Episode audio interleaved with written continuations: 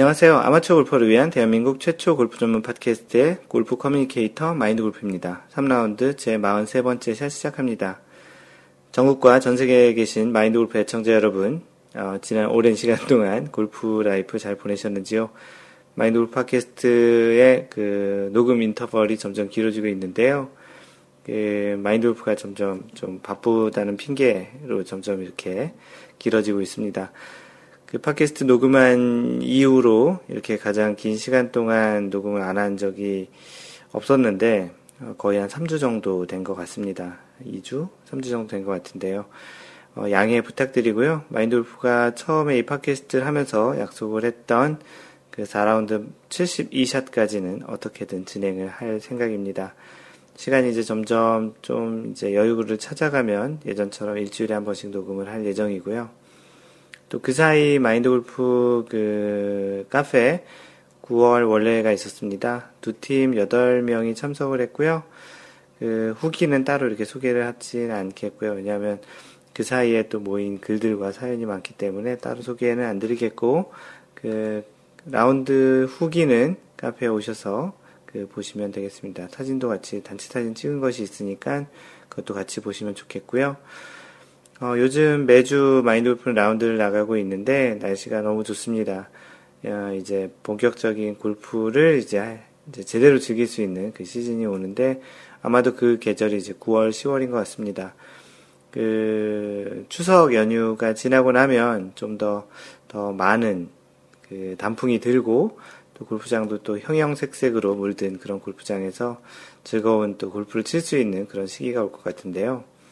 마인돌프가 미국에 있을 때 그런 한국의 가을 골프가 굉장히 그리웠던 적이 있었습니다. 그 골프장 색깔이 아주 이뻐, 이쁘게 이렇게 그 표현된 그런 사진을 보면 저런 곳에서 골프를 치고 싶다라는 생각이 들었었는데, 왜냐하면 이제 미국에서 캘리포니아는 그런 단풍 든 모습을 볼, 수, 볼 수가 그 없었거든요. 이제 그 지난주에도 이제 골프장을 다녀왔는데, 아직까지는 뭐 단풍 정도는 아니지만 날씨는 이제 약간 서늘한 가을 날씨를 충분히 즐겼습니다. 추석 연휴가 지나고 나면 아무래도 이제 그런 단풍도 이제 많이 들고 단풍놀이도 또 많이 가겠고 골프장에서의 그런 단풍도 많이 볼 수 있을 것 같습니다. 어, 마인드 골프는 참고로 다음 주에 미국 출장 예정이 있어서 미국에 잠시 다녀올 것 같고요. 그 팟캐스트를 그 다음번에 아마도 출장 다녀온 이후에 또 녹음을 할 것 같은데 참고로 미리 또 일정을 알려드립니다. 혹시 이번 주말이라도 또 녹음을 할 수 있으면 그 또 팟캐스트를 통해서 뵙도록 하겠습니다. 네, PGA 소식을 전해드리겠습니다. 지난주에는 그 대회가 없었죠. 그 지지난주에 그 대회가 하나 있었는데요. 그 대회 이름은 도이치뱅크 챔피언십이었는데 지금 시즌이 페덱스컵 플레이오프를 진행하고 있는 시즌입니다. 그 도이치뱅크 챔피언십은 페덱스컵 플레이오프가 4개의 대회로 구성이 되는데 그 두 번째 대회이고요. 페덱스컵 플레이오프는 그 시즌 중에 페덱스컵 포인트 125위까지 진출을 하게 되는데 어 1라운드 끝나고 나서 100위까지 진출을 하게 됩니다. 리키 파울러가 그 두 번째 대회인 도이치뱅크 챔피언십에서 우승을 했고요. 어, 리키 파울러는 이게 2014-15 시즌 그 시즌 두 번째 우승입니다. 마지막 날 세 타를 줄이면서 전날까지 1위였던 헨릭 스텐손을 제치고 우승을 했고요. 어, 이번 우승으로 리키 파울러는 세계 랭킹이 4계단 상승해서 이제 5위로 올랐습니다. 그 페덱스컵 포인트 랭킹에서는 1위가 현재 제이슨 데이고 2위는 조던 스피스, 3위가 리키 파울러 이렇게 그 랭킹이 되어 있고요. 대회 2위를 한 헨릭 스텐손도 지난번 대회에서도 또 2위를 했었는데 그 두 계단 상승을 하면서 세계 랭킹 6위에 올랐습니다. 어, 이 두 선수 리키 파울러, 헨릭 스텐손이 둘 다 페덱스컵 플레이오프에서 이제 두각을 보이고 있는 상태고요. 아주 또 세계 랭킹 그 순위를 잠깐 이야기 드리면 잠깐 동안 세계 랭킹 1위를 하고, 있, 하고 있었던 조던 스피스가 다시 2위로 내려왔습니다. 왜냐하면 그 조던 스피스는 이 페덱스컵 플레이오프에서 1, 2라운드, 첫 번째 대회, 두 번째 대회 다 지금 컷오프 되면서 성적이 굉장히 좋지 않은데요. 어, 잠깐 1위를 하고 있다가 다시 이렇게 2위로 내려오면서 기존의 1위였던 로리 맥길로이가 1위를 다시 올라왔습니다. 포인트 차이는 아주 근소하고요. 0.02포인트 차이입니다. 그 조던 스피스의 플레이오프 2연속 컷오프가 이제 영향이 이제 굉장히 컸던 것 같고요. 세계 랭킹 한국 선수들의 순위를 보면 안병훈이 56위, 배상문 95위, 노승열 153위, 최경주 196위입니다. 최경주 선수가 점점점 이제 그 랭킹에서 점점 멀어지고 있는데요. 좀 안타까운 소식입니다. 네, 이번 주에는 그 페덱스컵 플레이오프 세 번째 대회인 BMW 챔피언십이 있을 예정입니다. 이 대회는 상위 랭킹 70위까지만 진출을 합니다. 네, 지난주에 LPGA 소식을 전해드리면 리디아 고가 그 다섯 번째 메이저 대회인 에비앙 챔피언십에서 우승을 했습니다. 그 이번 우승으로 또 다시 최연소 기록 중의 하나인 그 최연소 메이저 대회 우승 기록을 또 갈아치웠고요. 그 10, 18년 4개월 10일인가 되는 정도의 그 기록인데요. 기존 기록을 6개월 정도 앞당겼다고 합니다. 마지막 날 무려 8타를 줄이면서 16언더파로 3라운드까지 선두에 있었던 이미안과 렉시 톰슨을 제치고 우승을 했는데요. 이 두 선수는 경기 후반으로 오면서 스스로가 좀 무너지는 모습을 보였는데 그 실제 무너지는 모습이 리디아고가 꾸준히 자기의 그 스코어를 만들어 가면서 꾸준히 이렇게 가는 모습에 약간의 그런 상대적인 그런 모습 때문에 이제 무너지는 그런 현상이 있었던 것 같습니다. 그 골프라는 것이 혼자 하는 플레이이기도 하지만 이렇게 상대 선수가 또 잘하면 자신에게 또 이렇게 영향을 굉장히 많이 미치는 그런 또 운동인데요. 그 마인드 골프가 또 최근에 이렇게 생각하게 된 것 중에 하나 이런 것이 있습니다. 과연 골프를 여러분들은 누구와 하고 있는지 그런 질문을 하게 되는데요.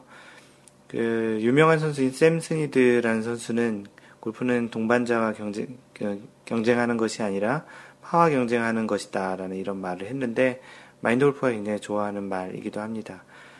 그 선수들도 선수들 같은 경우는 아무래도 뭐 일종의 경쟁을 하기 때문에 상대방을 무시할 수는 없지만 결국은 자기 자신의 플레이를 얼만큼 잘 만들어 가느냐 또 평상시에 자신의 플레이를 잘 할 수 있고 유지할 수 있느냐가 그런 경기의 전체적인 결, 결과를 좌우할 수 있을 것 같습니다. 그 아마추어 분들도 과연 자신들이 이제 플레이를 할때 어, 나는 누구와 경쟁을 하고 있는 것인지, 또 난 누구와 플레이를 하고 있는지, 이야기를 하다 보면 그 상대방과의 비교를 하면서 이야기를 하는 경우들이 많은데요.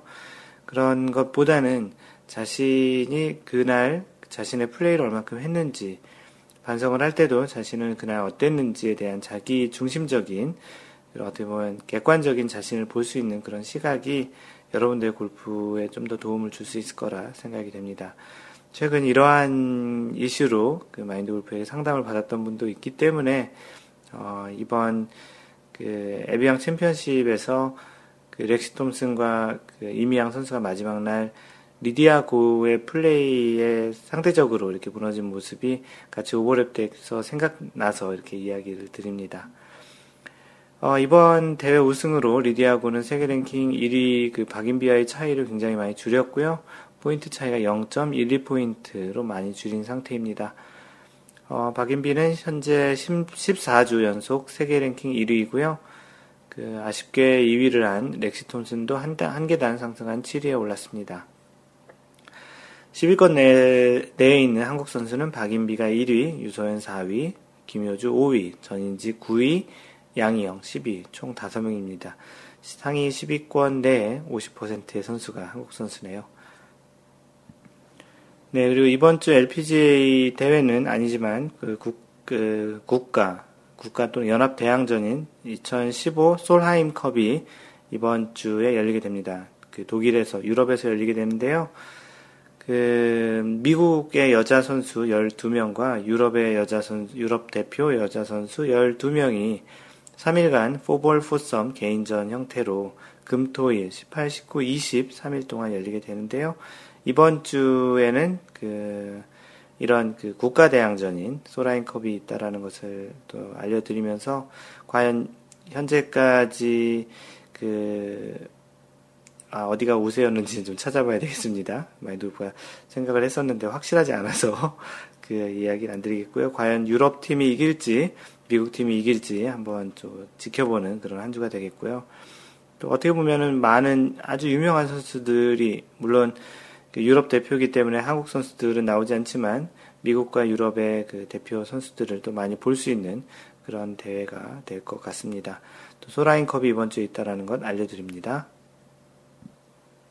네, 한 주간에 있었던 그 골프 뉴스 중에 하나를 선택해서 소개하는 시간입니다. 이번 주에 소개할 내용은 코리아 데일리에 올라온 그 기사인데요. 제목이 골프 인구 급감 10년 새 20% 줄었다라는 제목입니다. 어, 내용을 읽어보겠습니다. 골프 인기가 벙커에 빠졌다. 경제 전문지 크레인스는 골프 인구가 크게 줄어들면서 일부 골프장이 시민공원, 노인용 주택단지, 스포츠 경기장 등으로 전환하고 있다고 10일 보도했다. 전국 골프재단 어, NGF 이게 미국 소식인 거죠. 한국 소식이 아니고 그 미국이 아무래도 골프 인구가 제일 많기 때문에 그 그런 측면에서 골프 전체 인구에 대한 그런 이야기인 것 같습니다. 어, 전국 골프 재단에 따르면 미국의 골프 인구는 10년 전 3천만 명, 와 대단하죠. 3천만 명에서 최근 2,500만 명으로 약 20% 정도 줄었다. 또 8년 연속 문 닫는 골프장이 새로 문 여는 골프장보다 많은 것으로 나타났다. 골프장 개수가 더 줄고 있다라는 그런 내용이네요. 일리노이주의 경우 450개 퍼블릭 골프장 중 10% 이상이 문을 닫게 될 것으로 전망했다. 시카고 남서부 지역에 위치한 호머 글렌시는 지난해 12월 104에이커 규모의 우드바인 골프장을 매입해 유소년 야구장으로 전환했, 다 이 골프장을 매각했던 짐 러드웍은 90년대만 해도 토요일에 한 300여, 토요일에 한 300여 명이 골프를 치러 갔고 클럽하우스에서 결혼식 피로연과 각종 파티로 늘 북적였다며 그런데 2008년부터 손님이 뚝 떨어졌다고 말했다. 그 참고로 미국은 골프장이 일반 골프장으로서 이용되는 것도 당연하지만 그 클럽하우스에서 결혼식, 각종 피로연 그런 파티 장소로 많이 쓰입니다. 뭐 사실인지 모르겠지만 그 실제 그런 피로연이나 각종 파티, 결혼식으로 벌어들이는 수익이 실제 골프장에서 벌어들이는 수익보다 도 많다고 그 하는 그런 말도 있는데요. 그런 측면에서 이야기 그 기사를 쓴 것 같습니다. 어, 시카고 서부 오로라 시가 소유하고 있던 폭스밸리 골프장은 최근 미시간의 한 개발업체에 매각됐다. 이 개발업체는 골프장을 노인용 주택으로 전환시킬 계획이다. 골프가 이처럼 사양산업이 된 배경에 대해 다양한 분석이 나온다. 관계자들은 골프가 젊은 층의 외면을 받고 있어 위기에 봉착했다는 공통된 의견을 내놓고 있다. 골프재단 측에 따르면 18세부터 30세 젊은 골퍼들이 최근 10년간 35% 감소했다. 로빈슨 렌치 골프코스의 레리 애틀레스 head teaching pro는 젊은 골퍼들이 안 보인다며 이들은 4시간 동안 잔디 위에서 골프를 치는 것보다 캔디 크러쉬 같은 비디오 게임을 선호한다. 골프는 시간 오래 걸리는 게 요새 아이들의 성향과 안 맞아서 그런 것 같다고 말했다. 일각에서는 골프 황제로 추앙받던 타이거 우즈가 몰락한 게 골프 인기의 직격탄이 됐다고 지적하고도 있다. 뭐 둘 다 맞는 이야기였습니다. 지금 이 소식은 골프 인구의 상당수를 차지하는 미국 시장인데요. 뭐 전 세계 시장에서 골프 인구와 골프 산업이 좀씩 그 줄어들고 있다라는 것은 사실인 것 같습니다. 반면 한국은 약간 특수한 상황이 스크린 골프라는 것이 있기 때문에 실제 필드 골프를 즐기고 있는 사람은 줄어들지 모르겠지만 전체 골프, 스크린 골프까지 포함한 골프를 즐기는 사람은 매년 조금씩 성장하고 있는 것으로 알고 있고요. 미국에서는 아무래도 스크린 골프는 없고 이런 필드 골프인데 젊은 층이 아무래도 골프 시간을 많이 들이는 골프를 많이 이용하지 않기 때문에 전체적인 골프 인구가 이제 줄어드는 것 같고 아무래도 또 골프가 또 상대적으로 돈이 좀 물론 미국 같은 경우에는 그렇게 많이 돈이 들진 않겠지만 상대적으로 한국 같은 경우에도 좀 돈이 들기 때문에 필드 골프는 그렇게 또 많이 늘지는 않고 있을 것이라 예상이 됩니다. 다른 것보다도 이제 젊은 층들이 아까 기사에도 얘기한 것처럼 그 시간을 좀 많이 들이고 사실 주말에 이렇게 골프를 치러 갔다 보면 아침 한 9시에 나가도 실제 뭐 저녁까지 같이 먹고 이렇게 들어오는 시간을 보면 거의 12시간, 13시간을 밖에 있게 되다 보니까 뭐 이렇게 이제 시간을 많이 들일 수 없는 그런 젊은 친구들 같은 경우에는 이런 골프를 하는 게 마냥 쉽지만은 않아 보입니다. 아무래도 모바일 기기에서 어떠한 뭐 소셜 네트워크를 한다든지 게임을 한다든지 그런 것이 좀 더 익숙하기 때문이기도 하겠죠. 지난번 팟캐스트 3라운드 42번째 샷, 티타임 잘 지키시는 편이신가요?에 글을 남겨주신 분들 소개하겠습니다. 디어 골프님, 어, 드디어 올리셨네요. 잘 듣겠습니다. 다래끼는 잘 나으셨는지요? 요즘 너무 무리하시는 듯한데 늦더위에 건강 조심하세요. 네, 다래끼는 이제 많이 나아갔고요. 아직 조금 자국이 남아 있습니다. 어, 나이스샤님 고생 많으셨습니다. 잘 들을게요. 라고 해주셨고요. 어, 아이잭님, 저는 적어도 30분 전에 도착해서 준비 완료하고 대기합니다. 네, 좋은 습관인 것 같습니다. 마라도님께서는 재미있게 잘 들었습니다. 앞으로 더 많은 기록들을 차곡차곡 만들어 가겠습니다. 마라도님이 요즘 그 거의 라베, 4원더까지 치시면서 라벨을 하시고 굉장히 많은 기록을 단시간 내에 내셨다는 기록을 소개했던 내용 때문에 이런 글을 남기셨습니다. 원어비님, 헐, 듣다 보니 제가 소개돼서 깜짝 놀랐네요. 네, 또 소개가 되고 있죠. 이런 기분이었군요. 완전 감사합니다. 늘 티업 시간보다, 티업이라기보단 티오프죠. 티오프 시간보다 일찍 가려 하는데, 그게 쉽지 않더라고요. 잘 들었습니다. 많은 도움이 되었네요. 라고 했습니다. 어, 처음 마인드 골프 팟캐스트에 소개가 됐는지 모르겠는데 예전에 소개했던 것 같기도 한데요. 네, 또 소개가 되었습니다. 고맙습니다. 네, 참고로 이번 주 선수인물 탐구는 아, 리디아고를 예전에 한번 소개했던 적이 있어서 skip하겠고요. 아무래도 팟캐스트 녹음 오랜만에 해서 소개할 사연이 많기 때문에도 그 skip을 하도록 하겠습니다. 그 카페에 인사글 올리신 분 중에 세상 나그네님 반갑습니다. 시작은 두바이에서 3년 전쯤 6개월 정도 레슨 받으며 열심히 하였으나 사정상 2년 정도 term이 있은 후 현재 직업상 남아프리카 공화국으로 와서 열심히 치고 있습니다. 그 글로벌하게 좀 돌아다니시는 일을 하시나 본데요. 날씨나 환경이 워낙 좋아 요즘 불이 붙었는데 너무 오랫동안 손을 놔서인지 생각처럼 잘 안 되네요. 골프가 워낙 예민한 운동이기 때문에 조금 쉬어도 잘 안 되죠. 그래서 팁을 얻고자 이것저것 기울이다가 마인드 골프님 동영상을 보고 가입하게 되었습니다. 예, 유튜브에 Y골프를 이야기하신 것 같고요. 좋은 정보 많이 얻어가겠습니다. 네. 지금 남아프리카 공화국에서 계실 텐데 그쪽 기후를 한번 물어봤더니 아주 그 캘리포니아와 비슷한 그런 환경이라고 하네요.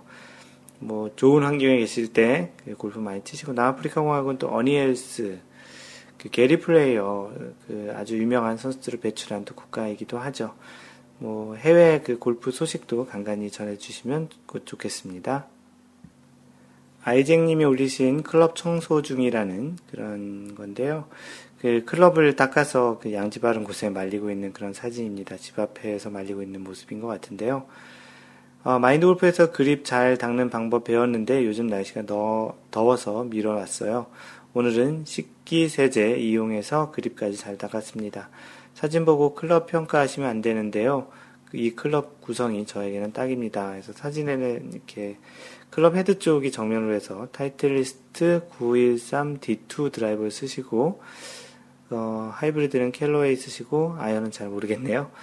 네, 그립을 이렇게 정갈하게 잘 닦아서 말리고 있는 모습을 봤습니다.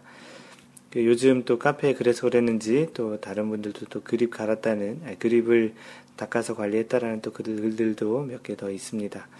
그립은 뭐 실제 라운드 한번 다녀오시고 한 번 정도씩 중성 세제 일반 비누로 닦아서 잘 말려 나오시면 좋겠다고 예전에 그 최근에 아이디를 바꾼 호우 시절님께서 이야기 하셨던 게 있는데요. 그 글을 보시고 그립을 닦으셨던 것 같습니다. 참 좋은 습관인 것 같습니다. 깨백을 향해님께서 오랜만에 외출이요라는 글로 그 제목으로 글을 올려주셨습니다. 어, 가족 라운드가 또 잡혔습니다. 히히 퇴근 후 아빠 만나서 압구정 골프존 마켓 다녀왔는데 무지하게 크네요. 1층에는 풋조이 매장도 완전 크고 무슨 매장에 스크린까지 시타 클럽도 많고 아빠는 볼 사주고 무한 시타행. 어, 저를 위한 로스트볼입니다. 로스트볼 사진 올려주셨고요. 어, 털이 많은 아버지 사진 찍는다니까 부끄럽게 잡으셨네요. 어, 아세코벨리 아, 시흥 쪽에 생긴 어, 나이놀인데 주말에 다녀와서 후기 쓰겠습니다. 해주셨고요. 그 어떻게 라운드 잘 하셨는지는 모르겠습니다. 하여튼 후기를 안 써주셔서 모르겠고요. 그 후기 다녀오신 후기 또 올려주시면 소개하도록 하겠습니다. 네, 아이쟁님이 또 올려주셨는데 이게 아마도 그립을 갈고 그 닦고 나서 한 라운드였기 때문에 가능한 게 아닐까 싶을 정도인데요. 제목이 90야드 버디라고 쓰셨습니다. 90야드 떨어진 곳에서 핀을 향해 날아, 날린 공이 깃대 맞고 홀 안으로 쏙 들어가 버렸네요. 그리하여 팝5에서 버디했습니다. 아, 이게 이글이었으면 더 좋았을 텐데. 이거 하니 이글도 할 수 있겠, 있었지 않았나 말도 안 되는 아쉬움이 5.27초 정도 났었습니다. 굉장히 길게 났는데요. 순간적으로 지나가지 않고. 참고로 3번을 546야드 블랙티에서 플레이했습니다. 네, 블랙티에서 플레이하신 거 치고 버디는 굉장히 잘하신 거죠. 어, 546야드 그 대략 미터로 따지면 500m 정도 되겠네요. 네, 그 이글 같은 버디 다시 한번 축하드립니다. 네, 다음은 오랜만에 하얀 바지님께서 사연을 올려주셨고요. 그 본인이 블로그에 쓰신 내용을 어, 옮겨주셨습니다. 안녕하세요. 오랜만에 인사드립니다. 마인드 골프님도 한국에 오시고 많은 변화가 있었네요. 꼭 원하는 바 성과가 있길 바랍니다. 네, 마인드 골프도 그러길 바랍니다. 오늘은 제 블로그에 게시한 글을 옮겼습니다. 표현이 적절하지 않은 부분은 죄송합니다. 보통 인도 연습장에서 서로 레슨하거나 연구하잖아요. 제 경험으로는 지나치게는 하지 않았으면 해서 싶어서 적었습니다. 비기너나 초보자면 더 조심하고요. 꼭 필요하면 전문가의 도움을 받으세요. 블로그 내용을 읽어드리겠습니다.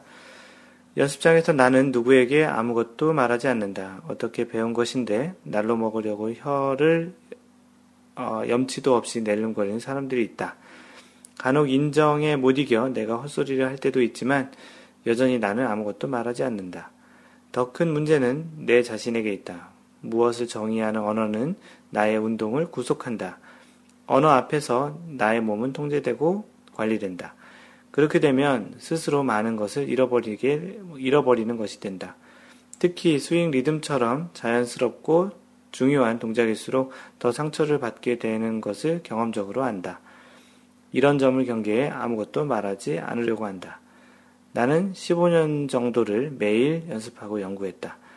많은 경제적 비용을 감안한다면 더욱 감추고도 싶을 정도로 아까운 것이다.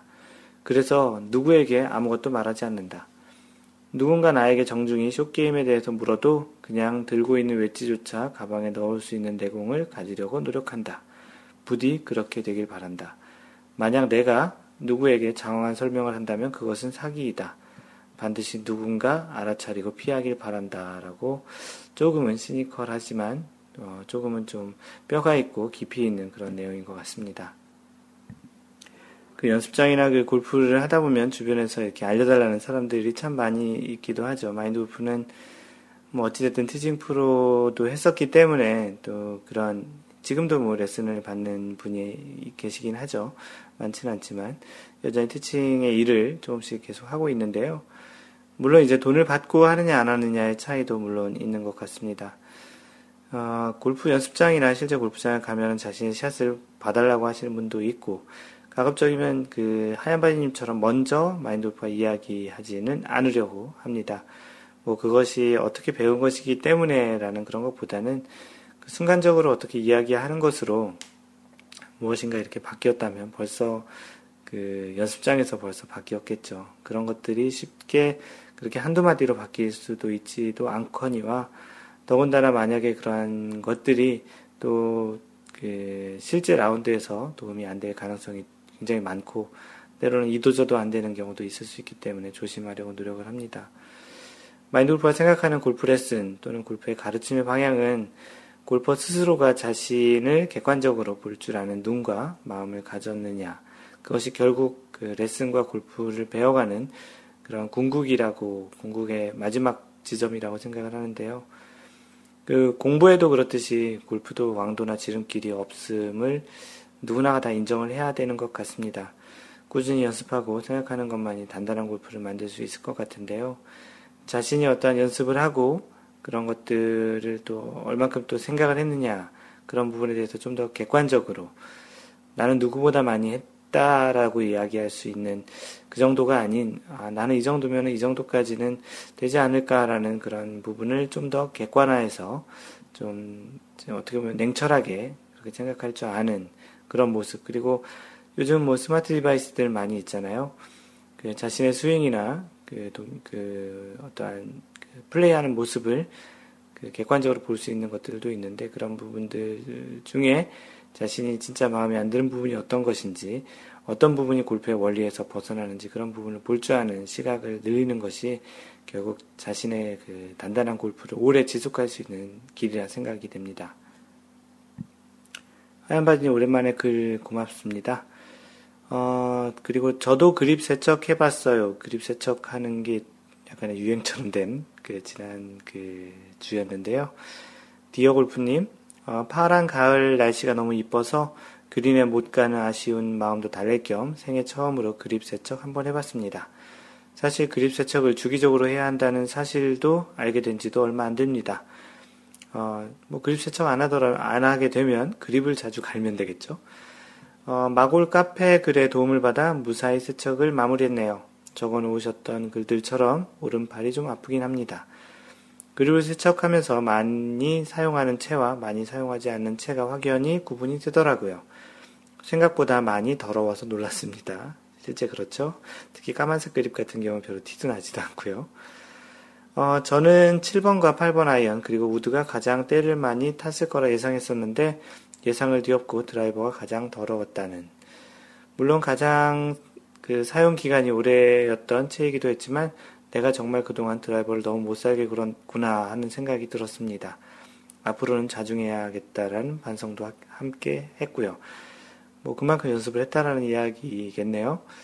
어, 그늘에 널어 1시간 정도 말려서 다시 골프백에 넣어 놓고 나니 왠지 개운한 느낌이 드네요. 오늘은 새로 세척한 그립과 연습 장갑도 새 것으로 바꾸어서 연습해 봐야 되겠습니다. 기분이 상쾌해질 것 같습니다. 네, 물론 상쾌하죠. 우리가 신발을 만약에 예를 들자면 신발이 좀 이렇게 더러운데 깨끗하게 그 빨아놓은 신발을 신는다면 또 아주 뽀송뽀송한 느낌과 기분이 상쾌한 것처럼 그립도 실제 그렇게 그립을 그 닦거나 갈고 또 장갑도 새 거를 이렇게 끼면 클럽을 이렇게 딱 잡았을 때 그 쫀쫀함, 그 영어로 스티키하다고 하는데 그렇게 끈적끈적하고 이렇게 딱 붙는 그런 느낌이 굉장히 좋습니다. 아무래도 그렇게 되면 그립을 또 강하게 잡지 않아도 되는 또 장점이 있어서 좀 더 부드러운 스윙을 할 수 있을 거라 생각이 되고요. 실제로도 그렇습니다. 마인드 골프도 예전에 미국에 있을 때는 자주 이렇게 그립을 닦고 클럽도 닦고 있는데 한국 온 이후로 이렇게 지하 주차장에서 그 집까지 이렇게 클럽을 갖고 올라오는 게 굉장히 좀 귀찮기도 하고 때로는 회사에 놔두고 다니기 때문에 예전만큼 잘 닦지는 못하는데요. 반성하고요. 마인드 골프도 다음번 이번 주에는 마인드 골프 회사에서 그 원래가 있는데요. 그, 그 나가기 전에는 한번 또 닦도록 노력하겠습니다. 그 마인드 골프가 지난번 팟캐스트에 소개했던 그 마인드 골프가 하루에 그 한 라운드에서 이글을 두 개 했다라는 그런 소식을 전해드렸었는데요. 그 같이 동반했었던 분들이 어, 트로피 아닌 트로피를 하나 만들어 주셨습니다. 어, 지난번 파5에서 퍼팅 이글과 파4에서 샷 이글을 동시에 했던 그런 라운드였었는데요. 그 사진으로 카페에서 보신 분들, 페이스북, 트위터에도 공유를 했는데요. 아주 작고 아담합니다. 어, 기존에 그 가지고 있었던 그런 트로피들과는 좀 다르고 작고 귀여워서 항상 옆에 두고 있어도 좋은 사이즈. 실제 크기로 보면 뭐 주먹보다도 작은 사이즈입니다. 뭐 사진을 보신 분들은 아시겠는데 굉장히 좀 독특한 디자인이고요. 다시 한번 이 자리를 빌어서 그, 그, 이 트로피를 만들어 주신 분께 고마움을 전하겠습니다. 이 팟캐스트를 듣고 계실지는 모르시겠지만 다시 한번 고마움을 전해드리고요. 그 자세히 보면 이 글을 두 개 했다라는 표현으로 이 글 뒤에 S를 붙인 이글스라고 또 디테일하게도 그렇게 써주셨는데요. 깨알 같은 디테일이 또 살아나는 그런 트로피입니다. 마인돌프 개인적으로 굉장히 마음에 들고요. 집에 이렇게 잘 그 보관을 해 두었습니다. 뭐 여러분들이 많이 다시 한번 축하를 해 주셨고요. 또 이런 트로피가 또 독특하다고 또 이런 또 관심도 또 많이 가졌, 가지셨습니다. 참신한 디자인이라고 생각을 하고요. 뭐 어떤 분 그 서현팜님께서는 기존에 봐왔던 독수리로 만들어진 이글패보다는 디자인이 참 참신하고 아주 좋아 보인다고 뭐 이제 다양한 의견들을 주셨습니다. 뭐 아직 이 글을 못하, 못 해보신 분들은 아, 한 번이라도 해봤으면 좋겠다라는 이야기도 해주셨고 뭐 다양한 의견들을 주셔서 또 축하 메시지를 다시 한번 또 받게 돼서 대단히 고맙습니다. 아 유케이님, 아, 옹, 옹님이라고 읽어야 되나? 아, 옹님이 지금 영국에 계신데요. 그 해외에 계신 분들 중에 또 이런 이야기를 써주신 분도 있네요. 골프 즐겁게 치는 중요한 요소 중에 하나가 썸이인데 좋은 분하고 치셨네요. 외국 살고 외국인들하고 골프 치다 보니 이 글에도 그냥 하이파이브 하고 끝나는데 홀인원 했을 때도 여기 늙으신 분하고 쳤더니 그냥 커피 한 잔 사주고 끝났었다는 기억이. 한국 분들이 이런 거 챙겨주는 건 최고인 것 같아요. 네, 해외에 있으면 이런 트로피 같은 거 만드는 문화, 또 해주는 문화도 또 많지 않죠. 어, 주신님께서도 그 시애틀에 살고 계시는데, 저도 최근 1년 동안 샷 이글 두 번, 퍼팅 이글 두 번 했는데요. 대단하십니다. 어, 두 번은 내기에서 중국, 미국 친구들이 돈 더 나간다고 농담 반 칭얼 대는 걸 받아주어야 했어요. 트로피 해주는 한국의 멋진 썸들이 정말 부럽습니다. 인생 첫 샷이글 한날 서러워서 자비로 트로피 주문할까 생각도 했었지만 점점점 어, 이 트로피를 해주는 것은 좋은 문화인데요. 너무 또 이렇게 과하게 너무 비싼 것을 해주는 것 또는 해달라고 하는 것도 또 이렇게 서로에게 부담인 것 같습니다. 또 때로는 또 이렇게 트로피를 해주게 나면 또 거하게 술을 사든지 또 다음 라운드를 예약하든지 그런 다양한 것들이 있을 텐데요. 뭐 그렇게 이제 부담을 주게 되면 오히려 이런 다양한 기록들이 또 서로에게 또 도움이 안 되는 것 같고요. 적당하게 서로 부담 안 되는 정도 내에서 서로 이렇게 그 선물도 하고 또 같이 밥도 사고 이런 느낌은 참 좋은 것 같습니다. 어, 해외에서는 또 이런 문화가 또 많지 않기 때문에 또 부러워한다라는 또 글도 소개를 했습니다. 네, 가을 라운드 다녀오신 두 분의 라운드 후기를 소개하겠습니다. 나이스샷님이 일동 레이크 라운드 후기를 올려주셨고요. 어, 지난 일요일 포천에 있는 일동 레이크 CC에 다녀왔습니다. 일동 레이크는 18홀 회원제 골프장인데 어, 현재 농심그룹이 소유로 SK그룹에서 매입했답니다. 어, 지금 public, 아, 18홀, 아, 회원제인데, 농심그룹에서 이제 그 SK로, 아, 농심그룹이 SK그룹에서 이제 매입을 했다라는 그런 내용인데요. 어, 매각 이후에 SK그룹이 무지 후회했다고 합니다. 90년 후기, 아, 90년 후기, 그리고 널찍한 토지에서 지어진 곳이, 아, 90년대에 지어진 골프장이네요. 90년도 후기 그리고 널찍한 토지에 지어진 곳이라 거리도 길고 여성 티박스도 별 우대가 없습니다. 어, 여자 티박스도 골프장이 넓어서 큰 그 장점이 없었나 본데요. 어, 전체적으로 도전적이고 재미난 코스, 아름다운 곳이었습니다. 또한 이 골프장의 묘미는 250야드 잔디 연습장입니다. 어, 사진을 보니까 약간 그 해외 같은 느낌이 들기도 한데요. 꼭 가보고 싶은 그런 골프장 리스트에도 올려놔야 되겠는데요. 또한 이 골프장의 묘미는 250야드 잔디 연습장이라고 하는데요. 그 추처, 추석과 가까운 주말이고 전날 교통이 너무 막혀 막힌 이유로 일찍 출발했고 1시간 반 일찍 도착한 그 30분 아, 도착해서 30분 정도 스윙 점검할 수 있어서 더욱 편한 마음으로 라운드에 임했습니다. 카페 회원님들도 일동 레이크 라운드 기회 있으시면 망설이지 마세요. 약간은 일동 레이크 컨트리 클럽 소개하는 글처럼 보이기도 한데요. 즐거운 라운드 하셨던 것 같고 날씨도 사진 보니까 굉장히 좋았었네요. 그 라운드 스코어도 아마도 좋았을 거라고 생각하는데요. 한국 골프장 같은 경우는 이렇게 연습장이 달려있는 특히나 이렇게 250야드 정도의 어, 잔디 연습장인지 모르겠지만 그런 연습장이 있는 경우는 많지 않은 것 같습니다. 일동레이크 어, 들어보긴 많이 들어봤지만 아직 가보지 못했는데요. 꼭 한번 가서 라운드를 또 한번 해보고 싶다는 생각이 드네요. 다음은 디어골프님의 버드우드 라운드 후기를 올려주셨는데요. 버드우드님께서 지난주 토요일에 원래는 태안 CC에서 라운드를 할 예정이었지만 오전 내내 강한 비가 온다는 소식에 급하게 천안 버드우드 CC로 장소를 바꿔 라운드했습니다. 페어웨이는 양잔디, 러프는 중잔디였는데요. 골프장은 산골짜기 위에 만들어져서인지 조경도 무척이나 잘 되어 있고 암벽과 어우러진 코스가 무척 이뻤습니다. 산꼭대기라 그런지 벌써 울긋불긋 단풍이 조금 물들기도 했고요. 전날 비가 많이 와서 그런지 공기도 완전 상쾌한 데다가 시원한 바람도 살랑살랑 불어서 정말 골프의 계절이 왔다는 것을 마음껏 느끼고 왔습니다. 내 볼만 빼고는 모든 게 아름다운 라운드였습니다. 그 골프가 잘 안 되셨나 보네요. 최근 aeration 해서 잔디 상태는 좋은 편은 아니었고요. aeration이라는 거는 그 그린에 그 공기 구멍을 뚫어서 그 이제 잔디의 상태를 좀 관리하는 그런 걸 aeration이라고 하는데요. 아무래도 모래 같은 걸 좀 많이 뿌려서 좋진 않죠. 어, tee box도 white tee와 red tee의 거리 차가 10에서 20m 정도밖에 심지어는 파5조차도 tee box로 치면 많이 섭섭한 골프장입니다. 차이가 안 나고 길이도 제법 되는 골프장입니다. 페어웨이는 넓지 않은 편이고요. 그린에서의 착시 현상이 매우 심해서 캐디님의 조언이 많이 필요한 곳이었던 것 같습니다. 기회 되시면 한번 라운드 해보세요. 아기자기하고 재미있는 라운드 되실 겁니다. 사진도 올려주셨는데요. 안개가 약간 낀 듯한 그런 골프장인데 벌써 이제 잔디가 이제 좀 금색으로 변하는 부분도 보이는데 이제 정말 그 가을이 오고 있는 것 같다라는 생각이 듭니다. 어, 디어 골프님 요즘 라운드 횟수가 굉장히 많으신데요. 그 마인드 골프가 중잔디라는 것이 실제 어떤 잔디인지 몰라서 혹시 양잔디와 중잔디, 중국잔디냐고 농담을 걸었던 그런 댓글도 있는데요. 어, 뭐 건강 챙겨 가시면서 너무 요즘 많이 달리시는 것 같은데 건강 챙겨 가시면서 컨디션 조절 잘 해서 라운드 하시기 바랍니다.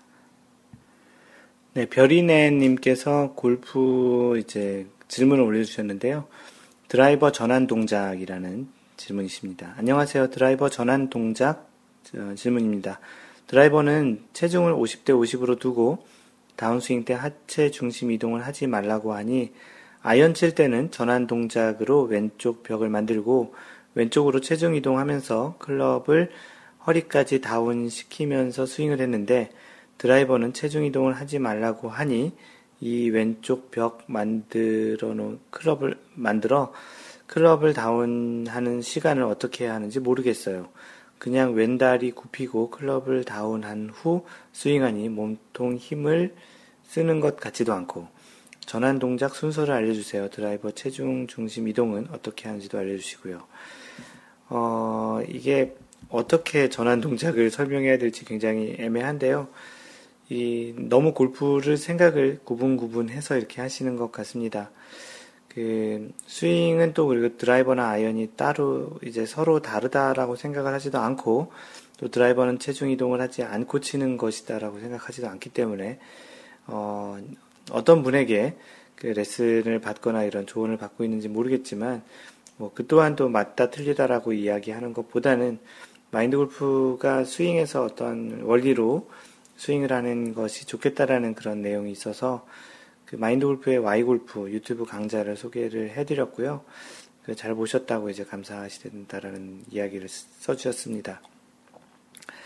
어떻게 보면 그 궁금하신 사항에 대해서 디테일하게 이야기를 해드릴 수도 있겠지만 그 또한 또 크게 도움이 되지 않을 것 같다고 생각을 해서 이제 그런 그 어떻게 보면 우문 아니 현답 현현 현문 우문 현답이라고 얘기하려고 그랬네요.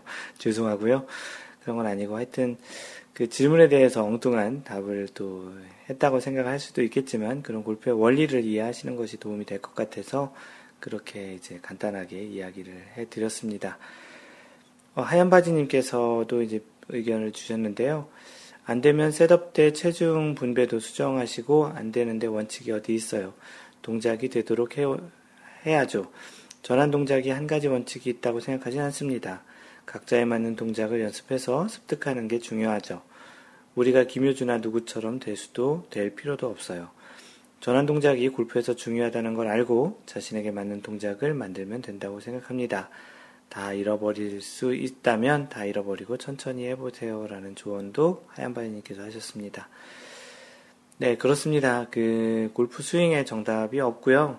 그 어떤 원리적인 측면 의 그런 접근을 하신다면 좀 더 도움이 되실 거라고 생각이 됩니다. 네, 다음은 데이님께서 골프 토크에 올려주신 드라이버 어디 거 쓰세요 가르고 여성분, 여자분이신가 본데요. 아이언을 좋은 녀석으로 사서인지 혼마 베레스 드라이버가 아, 혼마 베레스라는 아이언을 쓰시나 보네요. 드라이버가 영 손에 안 붙어요. 유명하다는 테일러메이드인데 어, 여성 드라이버 젝시오나 캘러웨이 차라리 이쪽은 이쪽은 어떨까요? PRGR이나 핑은 너무나 갖고 싶은 아이들이고요 라고 요즘 드라이버에 대한 그 그런 왔다 갔다 하는 부분이 있나 봅니다. 어, 그 드라이버가 어디 거냐라는 그런 그 측면보다는 실제 이제 본인의 스윙과 맞는 드라이버를 또 찾는 그런 측면도 있습니다. 물론 이제 외모나 그 골프채의 어떤 디자인과 또 샷의 느낌에 따라서도 이제 선택할 수 있겠지만 실제 현재 가지고 있는 드라이버라고 너무 또 안 맞을 것 같지는 또 않다는 생각이 드는데 마인드보의 예전에 썼던 골프 클럽을 바꾸는 심리에 대한 글을 또 소개를 해드렸는데요. 그 골프 클럽을 바꾸는 심리 자체가 실제 그 자신의 스윙에 문제가 있을 수도 있겠지만 현재 드라이버나 클럽 대신 다른 드라이버가 또 눈에 들어와서 안 맞는 그런 경우도 있습니다. 뭐 어떤 게 뭐 정답일지 모르겠지만 기본적으로 마인드 골프는 좀 연습을 좀더더 많이 한다든지 아니면은 뭐 자신이 진짜 마음에 드는 클럽이 있으면 그 클럽을 사서 연습을 좀더더 아무래도 사고 싶었던 클럽을 사게 되면 연습을 더 하고 싶은 생각이 들 수도 있으니까 그렇게 해보시는 것도 좋을 것 같습니다. 나이스샷님은 어, 드라이버 좋은 거 쓰시는데 시간을 더 두시고 더 친해지시 지시지요. 참고로 저는 몇 년 됐지만 테일러메이드 버너 시리즈 쓰고 있습니다. 오빠 날려요님은 어, 제 아내는 투어 스테이지 VIQ, VIQ라고 그냥 읽으면 되나요? VIQ 사용합니다. 이것저것 바꾸려고 해봤지만 제일 느낌이 좋다고 그러더라고요. 젝시오와 느낌은 비슷한 것 같다고 느끼더라고요. 테일러메이드는 약간 묵직한 느낌이다라는 평이 있습니다. 참고로 마인드 골프도 테일러메이드 R15를 쓰고 있는데 좀 묵직한 느낌이 있습니다. 묵직한 느낌이라면 타이틀리스트가 더 그런 것 같고요.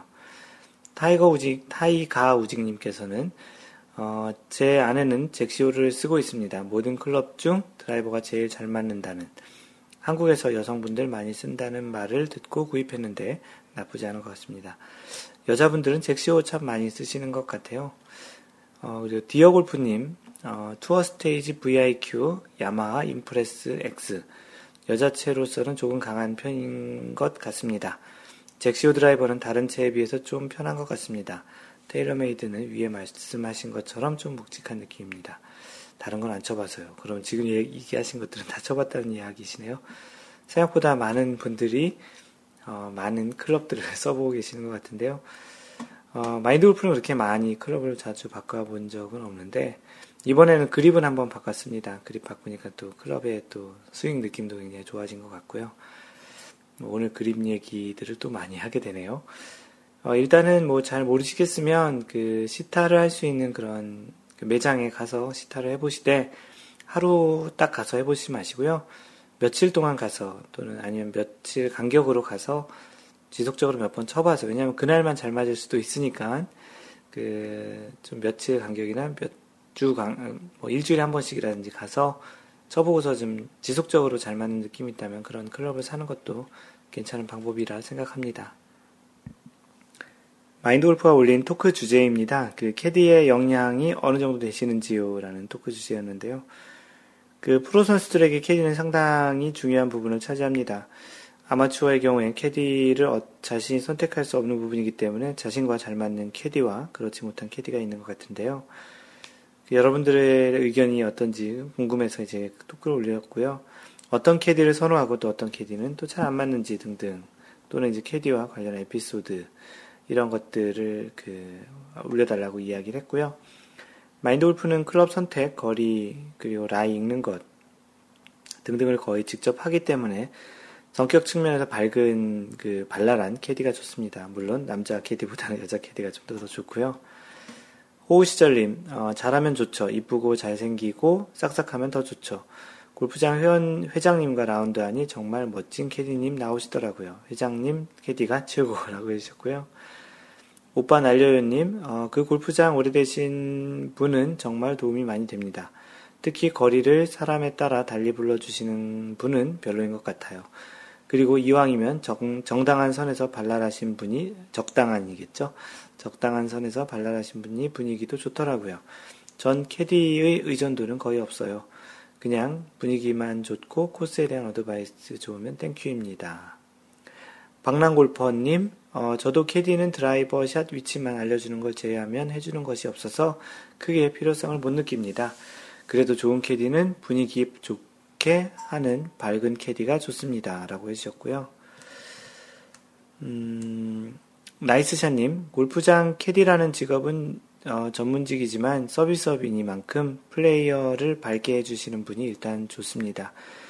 혼자서 4명을 다 care하는 것은 참 힘들긴 하겠지만 제 생각에는 그만한 대가는 지불한다고 봅니다. 어, 거리와 방향 잘 숙지했으면 플레이어의 채를 잘 챙겨주시는 부, 부지런한 분이 좋지요. 저는 개인적으로 남자 캐디가 좋아요. 뭔가 듬직하다고나 할까? 남자 캐디분들은 연습생이 많아서 가끔 조언을, 좋은 조언을 통해 플레이에 도움이 되는 경우도 있습니다. 아무래도 여자분들은 남자 캐디가 좋겠고, 남자분들은 여자 캐디가 좀 더 좋겠죠? 어, 디어골프님, 어, 퉁명스럽거나 짜증만 내지 않는다면 다 오케이입니다. 성격이 소심해서 영향 많이 받습니다. 물론 선호하는 캐디는 남자 캐디입니다. 마우이 형님, 언젠가 캐디분이 어, 라운드 중 자꾸 산으로 올라갔더라고요. 저희 팀 누구도 그곳으로 볼을 보내지 않았는데, 그래도 처음엔 공 찾으러 갔나 했습니다. 후반 라운드 좀 보니 검정색 비닐봉지 하나 가지고 나무를 캐고 계시더라고요. 정말 저희가 생뚱맞네요. 라운드 중 클럽 갖다 주는 일도 게을리하고 끝나고 사우나 할 때 얘기 나누는데 모두들 기분 나빴다고 하더라고요. 기분 좋으면 그게 이상한 거겠죠? 또 한 번은 캐디가 잣을 한 송이 주워서는 라운드 내내 하나씩 까먹는 것도 보았습니다. 참 자연적인 캐디시네요. 어, 벤 마티님. 캐디는 플레이어가 사용하기 나름이라고 생각합니다. 보통 특정 골프장만 이용하지 않기 때문에 골프장 갈 때마다 새롭고 어, 이럴 때 캐디의 도움이 많이 필요합니다. 한국 골프장 환경에서는 산악 지형이 많기 때문에 더욱 필요한 존재라고 생각합니다. 특히 블라인드 홀 또는 dogleg 홀에서는 반드시 캐디와 상의를 하고 플레이해야 합니다. second shot도 길게 치는 것이 좋을지, 볼을 떨어뜨려 위, 떨어뜨리는 위치도 핀을 기준으로 어느 쪽이 더 좋은지 확실하게 물어보고 샷을 하는 것이 좋다고 생각합니다. 그래서 저는 잘 아는 골프장이 아니면 캐디가 꼭 필요한 존재라고 생각합니다. 물론 그만큼의 역할을 하고 적정 대가를 지불해야 하겠죠. 저도 가끔은 캐디 비용이 아까운 라운드도 있습니다. 그쵸. 그 캐디의 역량이 굉장히 그 있는 마인드골프가 지난 주말에 했던 라운드에서는 그 캐디가 그 봐주는 그 공을 놓는 기본적으로 마인드골프가 주로 놓는데 캐디가 이제 또 상황에 따라서 공을 닦아서 놓기도 합니다. 물론 다시 마인드골프가 잡아서 다시 놓고 치기도 하는데요. 이게 잘 맞는 캐디가 있고 또 거리에 대한 게 잘 맞는 캐디가 있고 그렇지 않은 캐디가 있었죠. 그 최근 그 지난번 원래에서 있었던 일이었는데 마인드골프가 보기에는 한 110m 정도 됐었는데 125m라고 불러줘서 계속 갈등을 하다가 캐디가 맞겠지 하고 또 생각을 하고 쳤는데 아니나 다를까 그 클럽 선택이 잘못돼서 한 20m 정도는 뒤로 날아갔던 그런 샷도 있었습니다. 물론 그 샷을 한 본인 책임이 가장 크긴 한데요. 그 캐디와 그런 거리에 대한 부분이 잘 맞지 않으면 계속 약간 신경이 쓰이기도 하는 건 사실이기도 합니다. 마라도님, 어, 요즘은 플레이에 도움이 되는 베테랑 캐디를 만나기가 하늘의 별따기 같아요. 어, 올해 5월 송도 몽고메리 CC에서 74타, 8월 신라 CC 68타를 기록할 때 만났던 캐디들이 베스트 캐디였고 덕분에 라베를 할 수 있었습니다. 확실히 좋은 캐디를 만나면 시너지 효과가 있는 것 같아요. 그래도 도움이 안 되는 캐디를 만나면 자꾸 신, 정신을 헷갈리게 하기 때문에 한두 번 물어보고 잘 안 맞는다 싶으면 그냥 혼자서 판단하고 도움을 요청하거나 상의하지는 않는 편입니다. 마인드 골프도 약간 좀 그런 편이긴 한데요. 그렇다고 이야기를 하는 걸 또 하지 말라고 할 수는 없기 때문에 잘 그런 것들이 잘 맞는 캐디를 만나는 것도 좋은 그 운이라고 생각합니다. 하얀 바지님, 어, 전 캐디에게 특별히 기대하는 건 없지만 센스 있는 캐디, 그린 주위에서 순서대로 준비시켜 놓고 빠르게 부드럽, 매끄럽게 진행하시는 분 최고인 것 같습니다. 회원부터라든지 자신의 위치에서 가까운 사람부터 서비스에서 분위기까지 망치는 분만 아니면 점점점 이라고 해주셨고요. 두근두근 30m님 어, 첫 번째 제값 내고 서비스 받았다고 느낄 때 두 세 타 감소 좀 길어서 제목만 읽을게요. 두 번째 KDP를 더 내고 싶을 때 세 타에서 다섯 타 어, 어, 그, 가능 아 그게 감소가 가능하다는 거겠죠. 세 번째 KDP가 너무 비싸다고 느낄 때 어, 막걸리 병수 및 저녁 식대 증가 이렇게 되어 있는데요. 뭐 소개를 이렇게 하니까 또 이해가 잘 안 되실 것 같아서 하나씩 또 한번 예제를 들려드리는 게 낫겠네요. 제값 내고 서비스 받았다고 느낄 때는 두세 타 감소인데요. 손님 모시고 갔을 때 분위기 맞춰주는 캐디. 누가 호스트인지 손님인지 친구끼리인지를 알아보고 진행 속도와 챙길 사람을 챙겨서 잘 맞추는 캐디. 좌우로 날아간 공의 낙하지점을 근접하게 말해주는 캐디. 이런 분들한테는 두 타, 감, 두세 타 정도 감소가 효과가 있다고 하고요. 어, 캐디피를 더 내고 싶을 때라고 하는 건 전략적인 공격법이나 그 혼, 온그린 전략을 알려주는 캐디, 퍼팅의 그린 라이를 잘 읽어주는 캐디, 이럴 때는 세, 세네 타, 세 타에서 다섯 타 정도까지도 이제 줄일 수 있다라는 그런 이야기였습니다. 캐디피가 너무 비싸다고 느낄 때, 어, 언덕으로 올라간 공 찾으러 동반자들도 같이 가는데 같이 찾을 생각은 아예 없고 적당히 놓고 치세요라고 하는 캐디. 정말 참 좀 그러네요. 어, 카트도로에서 페어웨이 지점까지만 본인이 갈 수 있는 영역이라고 생각하는지 클럽 가져가라고 카트도로 부근에서 서 있는 캐디. 이런 캐디는 아직 본 적이 없는데 본인의 짜증을 대놓고 하는 캐디. 아, 이런 캐디는 좀 그럴지 모르겠지만 캐디는 교체를 해야 된다고 생각합니다. 이 정도의 캐디는 돈을 받고 하는 서비스업인데 이 정도까지 해서는 안 된다고 생각을 합니다. 어, 이번 토크 주제에 대한 답글은 일부러 다 읽어드렸고요. 왜냐하면 여러분들의 그 생각하시는 부분들이 또 약간 비슷한 부분도 있고 조금씩 다르신 부분도 있어서 참고 삼아 이렇게 이야기를 드렸고요.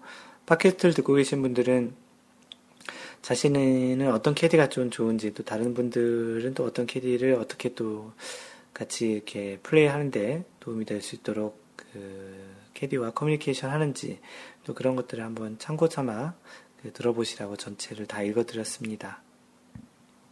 네, 동행자님께서 한화금융 갤러리를 다녀오시고 갤러리에서 그, 그 찍은 사진과 이제 소감을 간단히 올려주셨는데요.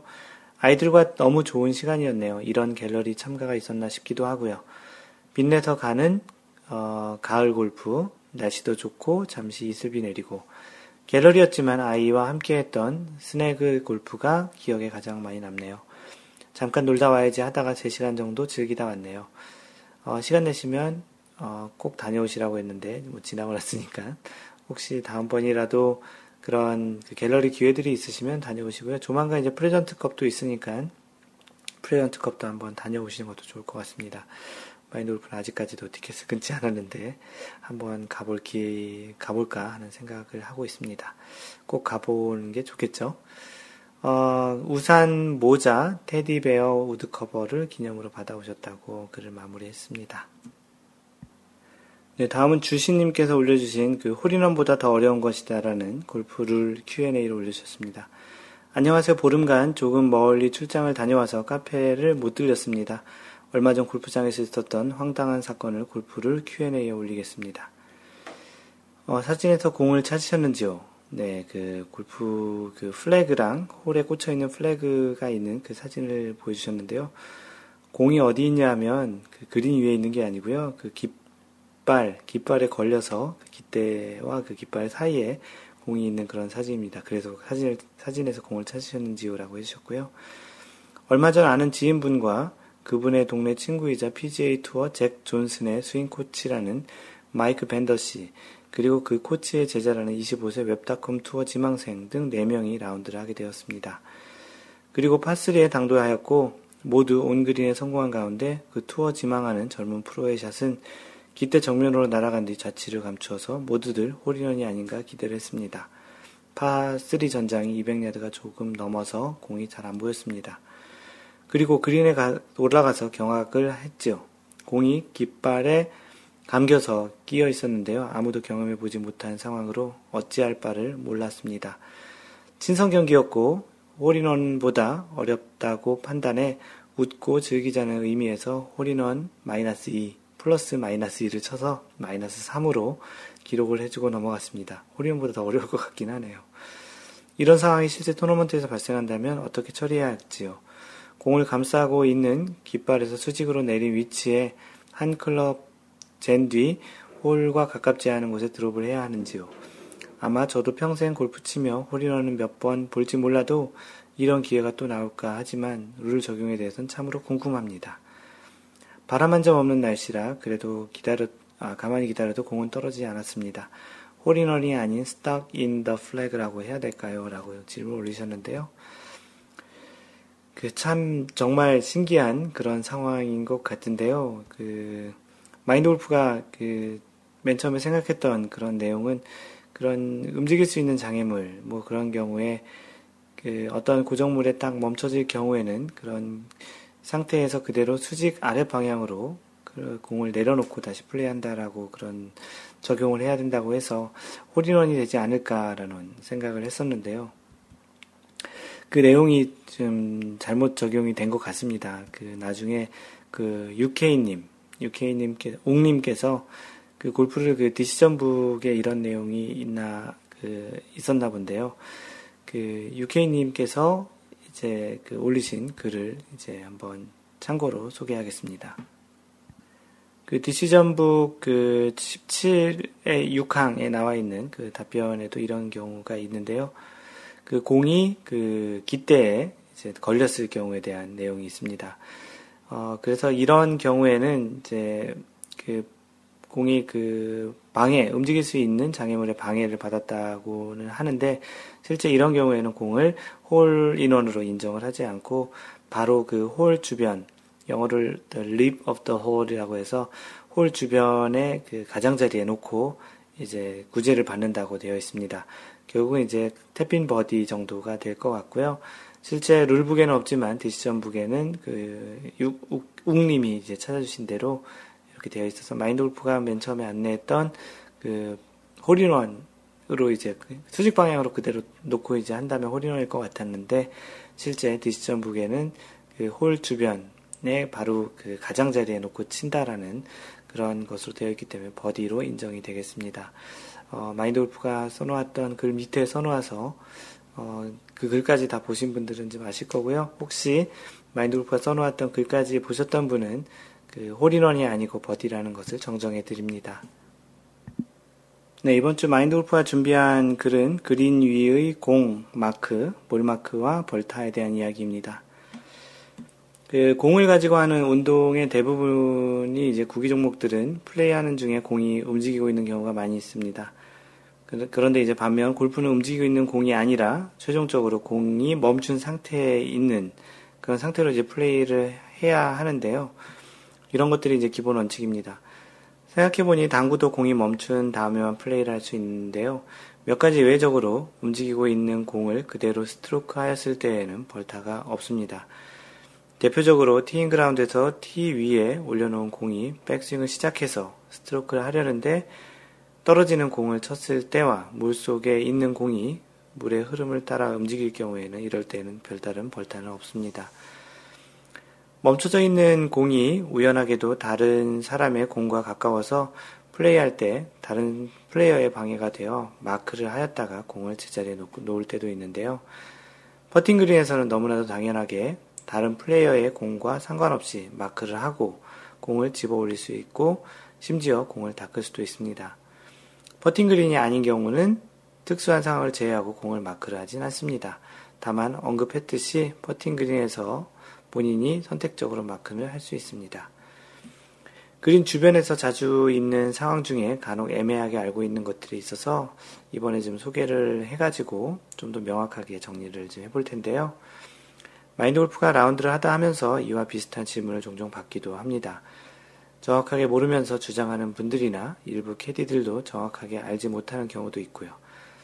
첫 번째 경우는 그 A의 공은 그린에 있고요. B의 공은 그린 바깥에 있는 경우입니다. 두 번째는 A, B 모두의 공이 그린에 올라와 있을 때 먼저 플레이한 공이 그린에 있는 공을 맞춘 경우에 대한 그런 이야기들을 하려고 하는데요. 첫 번째 경우는 A는 그린에, B는 그린 밖에, 두 번째는 A, B 모두 그린에 있을 경우에 과연 먼저 친 사람이 이제 그 나머지 그린 위에 있는 공을 맞췄을 때 어떻게 했느냐에 대한 이야기를 하려고 합니다. 먼저 플레이한 그 플레이어가 마크를 부탁했느냐 여부와도 관계가 있는지 궁금한 부분 중에 하나이기도 한데요. 어, 이와 관련한 룰을 먼저 소개하게 되면 이렇습니다. 19-5에 다른 볼에 의한 경우라는 게 있는데요. 정지에 있는 볼에 의하여 어, 스트로크 후 움직이고 있는 플레이어의 볼이 정지에 있는 다른 인플레이 볼에 의하여 방향이 변경되거나 정지된 경우 플레이어는 자신의 볼을 있는 그대로의 상태로 플레이하지 않으면 안 된다. 공을 맞춘 공을 얘기하죠. 매치 플레이에서는 누구에게도 벌이 없다. 스트로크 플레이에서는 스트로크 하기 전에 양쪽 볼이 퍼팅 그린에 있었던 경우를 제외하고 누구에게도 벌이 없다. 다만 양쪽 볼이 퍼팅 그린에 있을 때 다른 볼을 맞힌 볼의 플레이어는 이 벌타를 받는다. 그러니까 이제 공이 이제 마크를 하지 않아서 앞에 있었는데 그 공을 스트로크를 퍼팅 스트로크를 해서 맞췄을 경우에는 그린 위에 있을 때는 이 벌타고 그렇지 않았을 경우에는 벌타가 없다라는 것이죠. 어, 느 플레이어에게도 그 벌타가 없는 경우가 이제 그린 밖에 있는 공이 이제 그린 위에 있는 공을 맞췄을 경우인데요. 그린 위에 있는 공은 원래 있었던 위치에 최대한 가깝게 replace를 하고 다시 원위치로 갖다 놓는 거죠. 맞춘 공은 최종적으로 멈춘 위치에서 플레이하면 됩니다. 그린 주변 또는 그린을 목적으로 하는 어프로치 샷에서 먼저 플레이한 공, 먼저 플레이한 공이 그린에 올라가 있고 다음으로 플레이한 공이 그린에 올라가 있는 공을 맞추는 일은 종종 있기도 합니다. 만약 이러한 상황에 벌타를 받는다면 그린에 올라가 있는 공이 아, 그린에 있는 그, 아, 그린에 공이 있는 상태에 다음에 플레이하는 사람이 마크를 요구할 수도 있겠죠. 그러면 그린까지 와서 마크를 해야 할 테니 경기 진행 속도 지연도 하고 그런 영향을 주는 비효율적인 플레이가 될 테니까 어쩌면 당연한 룰 적용이라고 할 수도 있겠습니다. 그 두 번째, 그린에서 먼저 플레이한 공이 그린 위에 있는 공을 맞췄을 경우인데요. 마크의 부탁 여부와 관계없이 플레이어가 공을 치고 그 공이 정지해 있던 공을 맞춘 경우에 공을 친 플레이어는 이벌타를 받습니다. 그러므로 그린에 올라간 경우 마크를 하는 것이 좋고 상대가 마크를 하지 않았을 때 공을 맞출 가능성이 있다면 마크를 요구하는 것이 좋습니다. 물론 그린에 공이 있는 플레이어가 마크를 거부할 수도 있지만 에티켓의 운동인 골프에서는 그런 일은 거의 발생하지 않겠죠. 그리고 무엇보다 마크하고 공을 집어 올리고 그리고 나서는 공을 닦을 수도 있고 공을 다시 마크하면서 replace 할 때 공을 어떤 기준점을 잡고서 방향을 정렬할 수도 있는 장점이 있습니다. 그런 걸 이제 alignment라고 하는데요. 플레이하는 공의 위치가 그린이냐 아니냐에 따라서 마크하지 않은 공을 맞췄을 때의 룰 적용이 이제는 좀 더 명확해졌을 거라 생각이 됩니다. 자신의 플레이 스타일과 전략, 그리고 전체 라운드 진행 흐름에 따라서 융통성 있게 적용할 수 있을 것 같고요. 알고 보면 쉬운 룰이지만 정확히 알지 못하면 알쏭달쏭 알만한 것이니 알쏭달쏭 할 만한 것이니 어, 이번에 잘 숙지해서 나중에 이제 이런 상황이 됐을 때 정확한 룰 적용을 하시기 바랍니다. 네, 이것으로 마인드 골프가 준비한 그 글을 소개했고요. 그 다음으로는 마인드 골프가 읽어주는 골프 룰북인데요. 지난번에 제 25조 비정상적인 코스 상태, 지면에 박힌 볼 및 다른 퍼팅 그린이라는 주제로 진행을 했었습니다. 그 중에 25-1에 B까지 진행을 했고요. 어, 이번 시간에는 25-그 1의 C항부터 진행을 하도록 하겠습니다. 어, C항, 비정상적인 코스 안에 있는 볼이 발견되지 않은 경우, 비정상적인 코스 안에 그 공이 있다고 생각했는데 발견되지 않은 경우에 대한 것입니다. 비정상적인 코스 상태, 상태 방향으로 공을 친 후 발견되지 않은 그 볼이 그 비정상적인 코스 상태 안에 있는지 없는지의 여부는 사실에 관한 문제다. 본 규칙을 적용하기 위해서는 그 볼이 그 비정상적인 코스 상태 안에 있었다는 것을 알고 있거나 사실상 확실하지 않으면 안 된다. 당연하겠죠. 그와 같이 알고 있지 않거나 확실하지 않을 때에는 플레이어는 27-1 규정을, 규정을 적용해서 처리하지 않으면 안 된다. 발견되지 않은 볼이 비정상적인 코스 상태 안에 있다는 것을 알고 있거나 사실상 확실한 경우 플레이어는 본 규칙에 의하여 구제를 받을 수 있다. 플레이어가 구제를 받기로 한 경우 그 비정상적인 코스 상태의 가장 바깥쪽 한계를 볼이 최후로 넘어간 지점을 결정하지 않으면 안 되며 본 규칙을 적용하기 위해서는 그 비정상적인 코스 상태의 가장 바깥쪽 한계를 최후로 넘어간 지점에 그 볼이 있는 것으로 간주하고 플레이어는 다음과 같이 처리하지 않으면 안 된다. 첫 번째, through the green에서는 볼이 through the green에 있는 비정상적인 코스 상태의 가장 바깥쪽 한계를 최후로 넘어간 경우 플레이어는 벌 없이 다른 볼로 교체할 수 있으며 규정에 규정한 바와 같이 구제를 받을 수 있다라고 되어 있습니다. 이제 그 한 클럽 이내에서 드롭을 해서 플레이를 할 수 있다라는 이야기고요. 벙커 안에서는 볼이 벙커 안의 한 지점에 있는 비정상적인 코스의 가장 바깥쪽 한계를 채우러 넘어간 경우 플레이어는 벌없이 다른 볼로 교체할 수 있으며 어, 위에 또 벙커에서 한번 그 규정을 했었죠. 벙커를 벗어나서는 안 되고 벙커에서 가장 이제 안에서 가장 그 드롭 할 수 있는 가장 가까운 지점을 구제 지점을 선택해서 진행한다는 그 지난번 팟캐스트에 소개했던 내용을 참고하시면 됩니다. 세 번째, 그 워터 해저드 안에서는 볼이 워터 해저드 안의 한 지점에 있는 비정상적인 코스 상태의 가장 바깥쪽 한계를 최후로 넘어간 경우 플레이어는 벌없이 구제를 받을 수 있다라고 되어 있습니다. 워터 해저드 안에서 비정상적인 코스 상태로 구제를 받는 경우 굉장히 특수한 상황이겠죠. 어, 퍼팅 그린 위에서는 볼이 퍼팅 그린 위에 한 지점에 있는 경우 비정상 아, 퍼, 어, 볼이 퍼팅 그린 위에 한 지점에 있는 비정상적인 코스 상태의 가장 바깥쪽 한계를 최후로 넘어간 경우 플레이어는 벌없이 다른 볼로 교체할 수 있으며 규칙에 의하여 구제를 받을 수 있다. 그 요약을 하자면 그 비정상적인 코스 안으로 공이 들어갔다라고 이제 확실하게 들어갔고 진짜 공을 분실했는데 그것이 확실하다면 그것, 그것으로 인해서 이제 구제를 받을 수 있고 새로운 공으로 칠 수 있다라는 것이 전체적인 요약입니다. 비정상적인 코스에 대해서는 한번 이야기 해드렸던 것 같고요. 예, 마인드 골프가 준비한 이야기들은 다 전해드렸습니다. 오랜만에 팟캐스트를 녹음을 하게 돼서 대단히 죄송하다는 이야기 드리고요. 어찌됐든 항상 이렇게 염두에 두고 자주 녹음을 하려고 노력을 하고 있다라는 것을 좀 알아주셨으면 좋겠습니다. 마인드골프의 블로그는 마인드골프.net에서 보시면 되고요. 마인드골프의 페이스북은 facebook.com slash 마인드골프 또는 어, 마인드골프라고 페이스북에서 검색하시면 됩니다.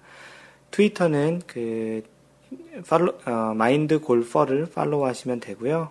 어, 카페는 네이버에서 마인드 골프 카페 또는 cafe.naver.com slash 마인드 골퍼입니다. 이메일은 mentor, m-e-n-t-o-r at mindgolf.net이고요. 마인드골프가 운영하는 골프 품격 반올림 쇼핑몰은 마골샵.com 또는 마인드골프샵.com입니다. 유튜브의 마인드골프의 동영상, 그 원리를 이야기하는 Y골프, 또 그 규칙과 에티켓을 얘기하는 에티켓 골프를 보실 분들은 유튜브에서 마인드 골프를 검색하시고요. 어, 이거는 또 하나의 홍보인데요. 그 마인드 골프가 그 카카오에서 제공하는 옐로우 아이디를 만들었습니다. 옐로우 아이디는 그 카카오를 플랫폼으로 하는 카카오 아이디, 카카오를 기반으로 해서 여러분들과 직접 소통할 수 있는 그런 건데요. 옐로우 아이디 이름이 그 영어로 M-I-N-D-G-O-L-F입니다. 그 한글로 마인드 골프 하면 그 인터넷에 있는 마인드 골프 쇼핑몰이 나오고요. 그 마인드 골프가 운영하는 거 말고 원래 마인드 골프 쇼핑몰이 있었더라고요. 그 마인드 골프의 Yellow ID는 M-I-N-D-G-O-L-F. 어, 그래서 마인드 골프를 그 친구 추가로 하시면 마인드 골프와 1대1로 이야기하실 수 있습니다.